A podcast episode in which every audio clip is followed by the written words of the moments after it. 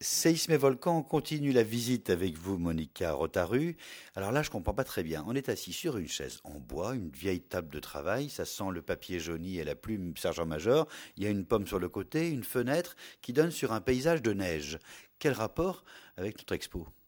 Eh bien, tout ça, c'est pour évoquer le père, si on peut dire, de la tectonique des plaques, qui s'appelait Alfred Wegener, qui n'était pas du tout géologue, qui était climatologue, et ça lui a joué les tours, parce qu'évidemment, les géologues de son époque n'ont pas voulu en majorité prendre sa théorie un tout petit peu au sérieux. Il n'est pas du sérail, il est climatologue, il fait la météo à France 2, quoi, dans le genre. Exactement. Mais sérieusement, qu'est-ce qu'il a fait? Qu'est-ce qu'il a dit? Qu'est-ce qu'il a découvert? Ben, Qu'est-ce qu'il a fait? Qu'est-ce qu'il a dit? Vous voyez cette pomme, à l'époque, on croyait justement que les montagnes sont des rides créées par la Terre quand elle se refroidit, à la manière d'une pomme qui se ride quand elle se ratatine avec l'âge. La théorie est logique, elle n'est pas bête. La Terre est ronde, elle se, elle se refroidit, elle se ride et ça fait des montagnes.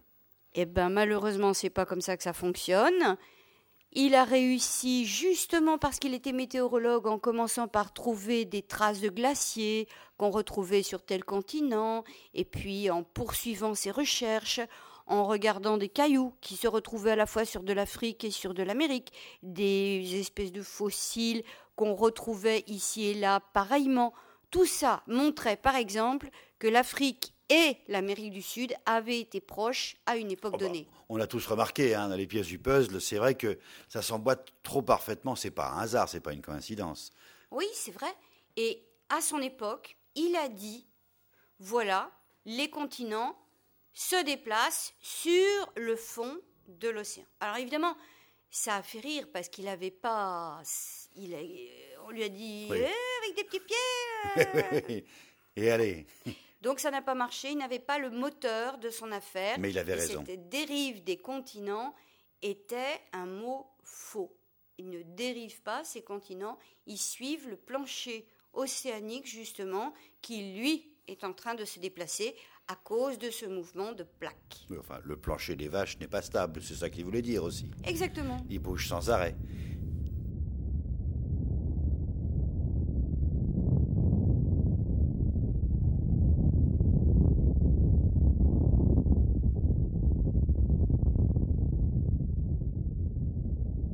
Ce qui est sûr, c'est que dans les années 20, Alfred Wegener n'est pas cru, et pourtant il avait raison.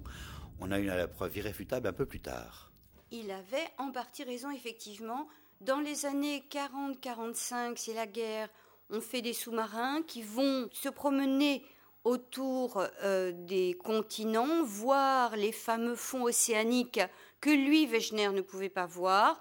Les scientifiques vont récupérer ces inventions euh, militaires pour aller récolter des échantillons, les analyser, s'apercevoir qu'effectivement on arrive à montrer que deux bords de plaques sont bien en train de s'écarter au fond de l'océan Atlantique, puis d'océan en océan comme ça, on arrive à montrer que non pas deux continents se séparent, mais deux plaques entières sont en train de se séparer.